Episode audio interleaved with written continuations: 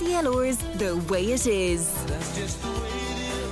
Joining me, I'm delighted to say, in studio is uh, Dr. Thomas McGrath. Um, he's a native of Ballingarry, but you will also know him as Vice President for Academic Affairs and Registrar at Carlow College. And we've talked to you about various things about the college, but about history, about all sorts of things over the years. Um, but Thomas, um, there's a special event happening in your home place as it happens. And for a historian, that must be quite an important kind of uh, occasion. It's all about 1848, isn't it? Yes, uh, Sue. And um, yes, uh, next Saturday we're having our annual Famine 1848 walk. Uh, which commemorates the Great Famine, in which a million Irish people died and another million fled the country into exile, and during which the 1848 rising occurred in Ballingarry. So it's it's a commemorative event uh, starting uh, just over the Kilkenny border uh, at uh, three o'clock in the village of the Commons. And why is Ballingarry so central to the insurrection, obviously, or the planned uprising? Why Ballingarry? Well, um, because the government in 1848 caught the Young Irelanders on the hop. Uh, they brought in a decree which would have allowed them to arrest all the Young Irelanders and intern them without trial. The Young Irelanders moved uh, promptly towards rebellion and headed for actually Kilkenny, up through Graiguenamanagh and Gowran and into into Kilkenny. And uh, people like Dr. Robert Cane were involved here. He was counselling caution. They moved from here down to Callan, down into Carrick-on-Suir, up through Fethard to Cashel, across to Killenaule, Mullinahone, um, and ultimately ended up in, in Ballingarry. And uh, so it was. Um, uh, you know, it was accidental, but that's where they ended up when the state finally caught up with them. Right, and it was a hopeless enterprise, really, from the beginning, wasn't it? I remember doing this in in history. You know, the country was gripped by this horrendous famine with disease stalking the land, people dying on the sides of the roads, potatoes rotting in the fields, and so on. And these guys decided that this was the time to have an insurrection. Yes, well, of course, they were exasperated by the famine and uh, disgusted, frankly, by the government's failure, the, the government's failure uh, to provide uh, adequate food and to and to deal in any kind of an ad- inadequate way with the famine, and, and fa- almost to legislate against help being provided. yes, and to make it as difficult as possible for Mm. people in, in terms of how it how it was conducted. So it, it was it was. Um, uh, an act of um, national self-respect, in a way, by these people to to raise a protest in arms against what was But it was kind of more a protest than an insurrection. It didn't have any hope of success, Uh, u- it? ultimately, I, I don't think it would Mm. have. Um, it would have perhaps been a replay of 1798 with the same with the same results, uh, because the people were uh, seriously debilitated at this time, and it would have been very difficult uh, for an impoverished, uh, hunger-stricken people to fight a, a, an army and a police which who had all the munitions of war. Yeah. So it would have been very difficult. And who were these people? Well, they were quite an interesting group.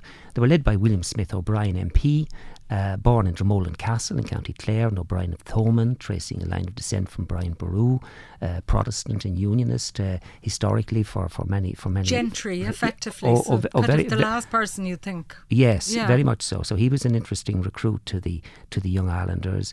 Uh, Thomas Davis, also a Protestant, would have would have kicked the thing off in, in the early 1840s with Charles Gavan Duffy and John Blake Dillon.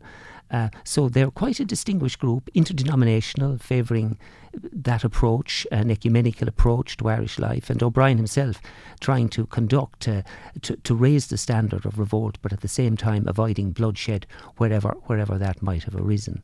So that's we're commemorating the famine. Uh, the event where this this this actually uh, finally happened is now officially known as Famine Warhouse 1848, and that captures that this occurred in the middle of the famine, Uh, the War House was always the local name for that house.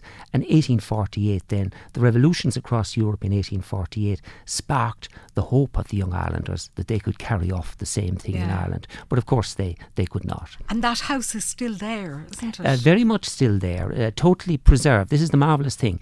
It's it dates from from 1846.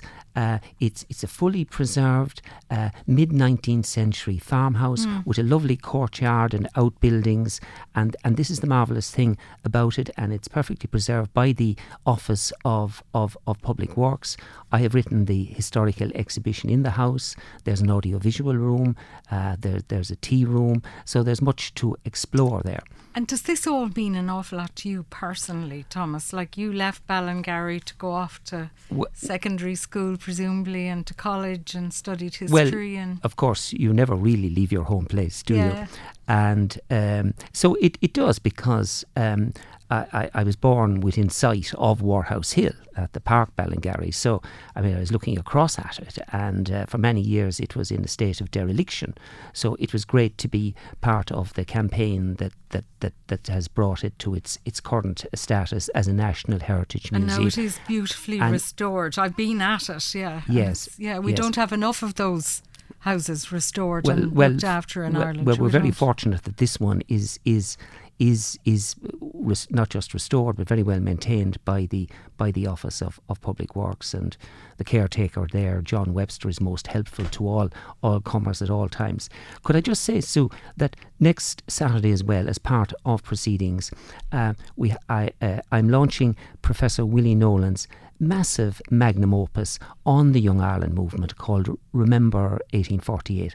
This is a two volume, uh, a lifetime's work, uh, a, a two volume study, almost 2,000 pages in length, which takes the whole story of the Young Irelanders from their origins right through the rising, through the state trials for high treason, all the way through up into the next generation and the exile to Australia and to America and to Canada, right through the Fenian movement up into the early 1900s. And it went across the Atlantic, of It, course. it, it did, it? and Yeah. they politicised the famine experience uh, for the Irish emigrants who had fled. Now, it didn't need much politicising because they had clearly decided in their own minds where the blame lay. But the Young Irelanders certainly put an edge to that. And of course, it's from that period that Irish America emerges as a major player in.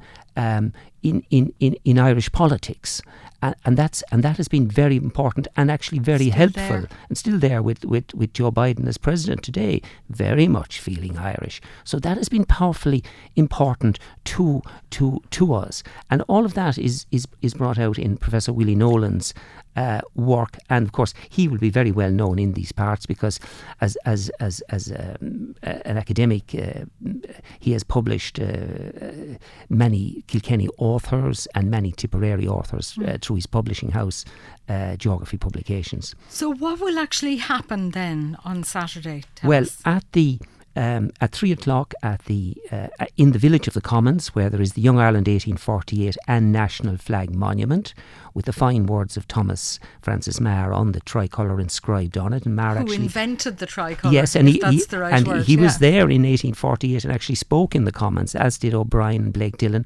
So the walk begins there.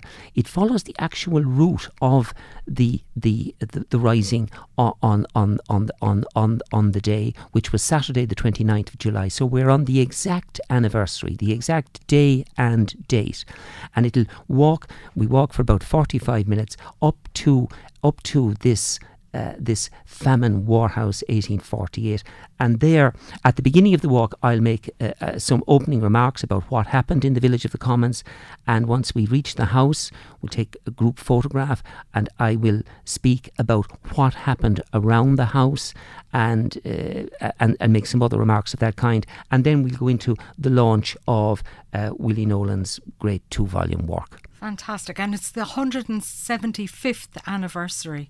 To the Of- di- of to the, the- day the and day. the date. It Yeah. was Saturday, the 29th of July, Amazing. 1848. Next Saturday is Saturday, the 29th of July, 2023. Final word is this important, Tom?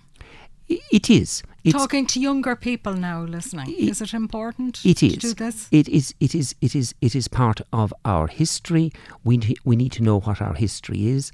Only on the 16th of July, there was a great reenactment of the speeches of Michael Doheny and Thomas Francis Meagher on the top of uh, Slievenamon by the Lingaun Valley Tourism Group and Kilcash Slievenamon. The, the, they, you know, the, the, they held a great meeting with many thousands of people on the top of Slievenamon on the 16th of July 1848 in the middle of the famine, and there were thousands of people on top of the mountain.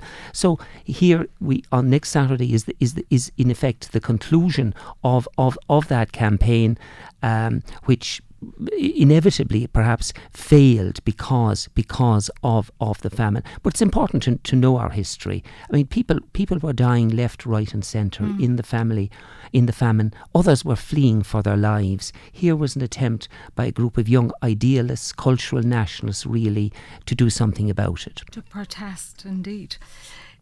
Dr. Tom McGrath, thank you so much uh, for joining us, and uh, we wish you well on Saturday. And presumably, uh, people are, are very welcome to, to come along. You don't have to be from Ballingarry or from Tipperary or anywhere like that to Oh, be there. we're, we're sitting right on the Tipperary Kilkenny border, Kilmanagh, Ballycallan, Tullaroan. All of those were involved in this in, in a substantial way uh, uh, uh, uh, uh, and ha- have been part of the memorialisation of this event over, over, in past decades. So everybody is welcome to this event. Dr. Thomas McGrath, great talking to you. Thank you very much indeed.